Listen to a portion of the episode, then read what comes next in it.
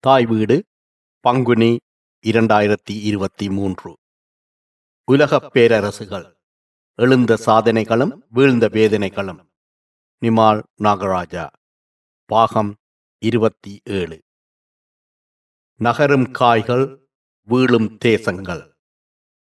தஞ்சையைச் சுற்றி சிறியதொரு தேசமாக மிளிரத் தொடங்கிய சோழர்களின் ஆட்சியை தன் ஒருவனின் ஆட்சி காலத்திலேயே மாபெரும் சாம்ராஜ்யமாக மாற்றிக் காட்டிய பெரு வீரனான ராஜராஜன் தன் மனதுக்கு விரும்பிய ராஜராஜீஸ்வரன் கோயிலை கட்டிய திருப்தியில் அடுத்த இரண்டு வருடங்களில் பொது ஆளிக்குப் பின் ஆயிரத்தி பதினாலில் இறந்து போனான்.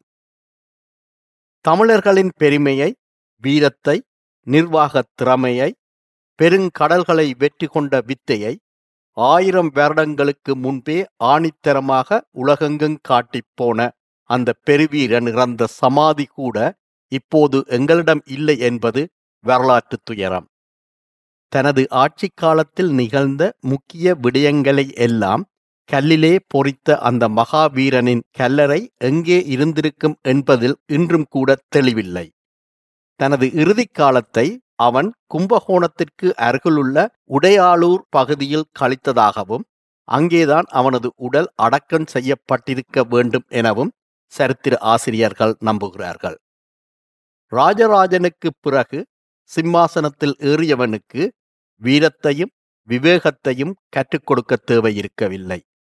தந்தையின் காலத்திலேயே படைத்தளபதியாக மாதண்ட நாயகனாக வலம் வந்து களம் பலகண்ட ராஜேந்திர சோழனுக்கு தந்தை விட்டுச் சென்ற சாம்ராஜ்யம் போதுமானதாக இருக்கவில்லை.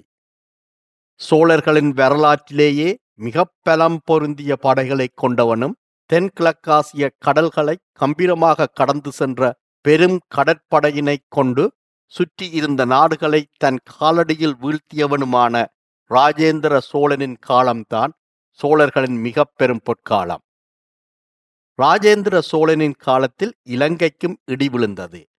அவனின் எள்ளுப்பாட்டன் பராந்தகன் பாண்டியனோடு போர் புரிந்தபோது தோற்றுப்போன பாண்டியர்கள் தங்களது மணிமுடியையும் செங்கோலையும் இலங்கையில் ஒழித்து வைத்திருந்தனர்.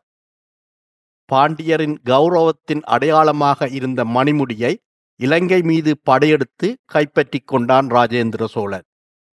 கூடவே இலங்கை மன்னன் ஐந்தாம் மகிந்தனை சிறைப்பிடித்து சோழதேசம் கொண்டு வந்தான்.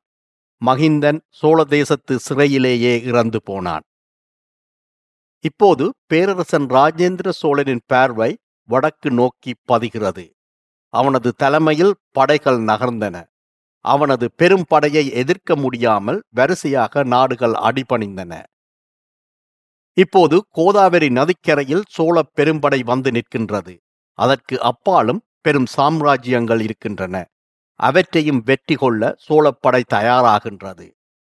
சோழ சக்கரவர்த்தி சக்கரகோட்டம் என்ற பகுதியில் ஒரு பகுதி படையோடு தங்கியிருக்க மிகுதிப்படை அரையன் ராஜராஜன் என்ற தளபதியின் கீழ் வடக்கு நோக்கி கங்கை நதியை நோக்கி முன்னேறத் தொடங்குகின்றது. இரண்டு வருடங்கள் நீடித்த இந்த படையெடுப்புத்தான் சோழர்களுக்கு பெருந்தொகையான செல்வத்தை வாரி வழங்கியது. சோழர் படை நடந்த வழியெங்கும் தோற்றோடிய சரணாகதி அடைந்த அரசுகளின் செல்வங்கள் சோழர்கள் வசம் வந்து சேர்ந்தது. வங்காள தேசத்தில் பரந்திருந்த பால சாம்ராஜ்யம் மிக பலம் பொருந்தியது. அதன் சக்கரவர்த்தி மகிபாலன் போருக்கு வருகிறான் சோழர் படையோ தங்கள் தலைநகரத்திலிருந்து மிக தொலைவில் இருக்கிறது. அதைத் தவிர தொடர்ச்சியான போர்களினால் களைத்தும் போயிருக்கிறது.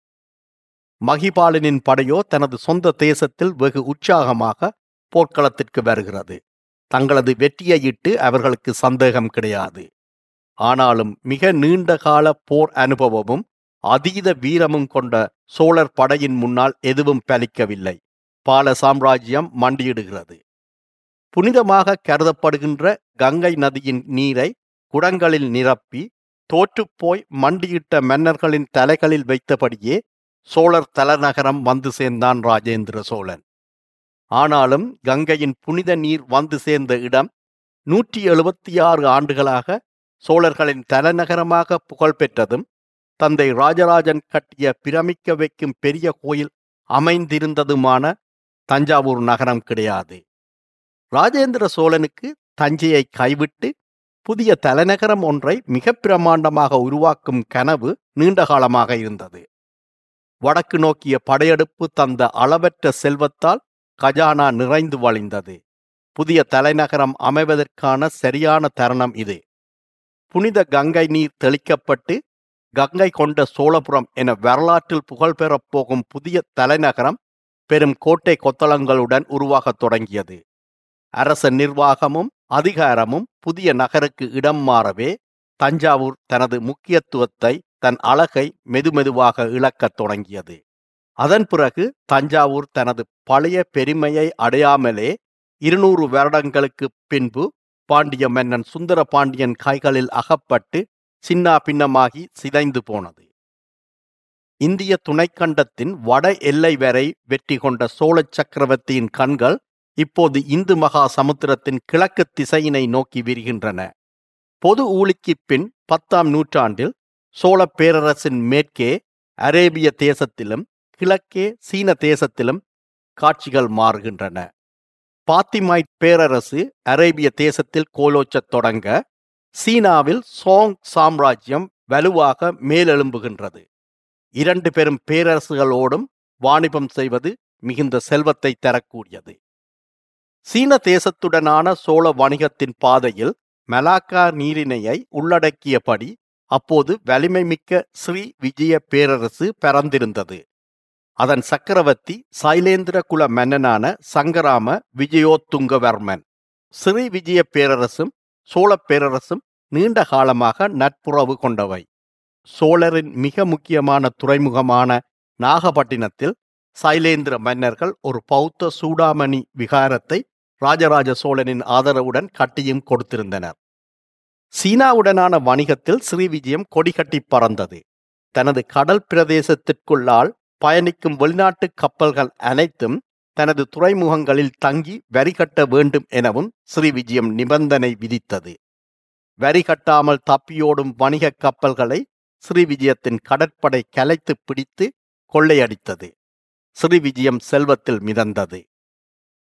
சீனாவுடனான நேரடி வணிகத்துக்கு தயாராகிக் கொண்டிருக்கும் சோழ தேசத்திற்கு ஸ்ரீவிஜய சாம்ராஜ்யம் மறைமுக தடையாக இருந்தது. அரசியல் சதுரங்கத்தில் நண்பனும் எதிரியாகும் காலம் வரும். அது ஸ்ரீவிஜய சாம்ராஜ்யத்திற்கு நிகழ்ந்தது. சோழரின் பெரும் கடற்படை தனது நீண்ட பயணத்தை தொடங்கியது. ஸ்ரீவிஜயத்தின் பாரிய கடற்படை மலாக்கா நீரிணையின் முகத்துவாரத்தில் நிலை கொண்டிருந்தது. ஸ்ரீவிஜயத்தின் தலைநகரை அடைய அதுவே இலகுவான குறுக்கு வழி ஆனால் சோழர் கடற்படை தென் திசை நோக்கி நீண்ட தூரம் பயணித்து சுந்தா நீரிணை வழியாக ஸ்ரீவிஜயத்தின் தலைநகரை அடைந்து அதனை சூறையாடியது. ஸ்ரீவிஜயம் திகைத்து போனது. சோழர்கள் தங்கள் மீது படையெடுப்பார்கள் என அது கனவிலும் எதிர்பார்த்திருக்கவில்லை.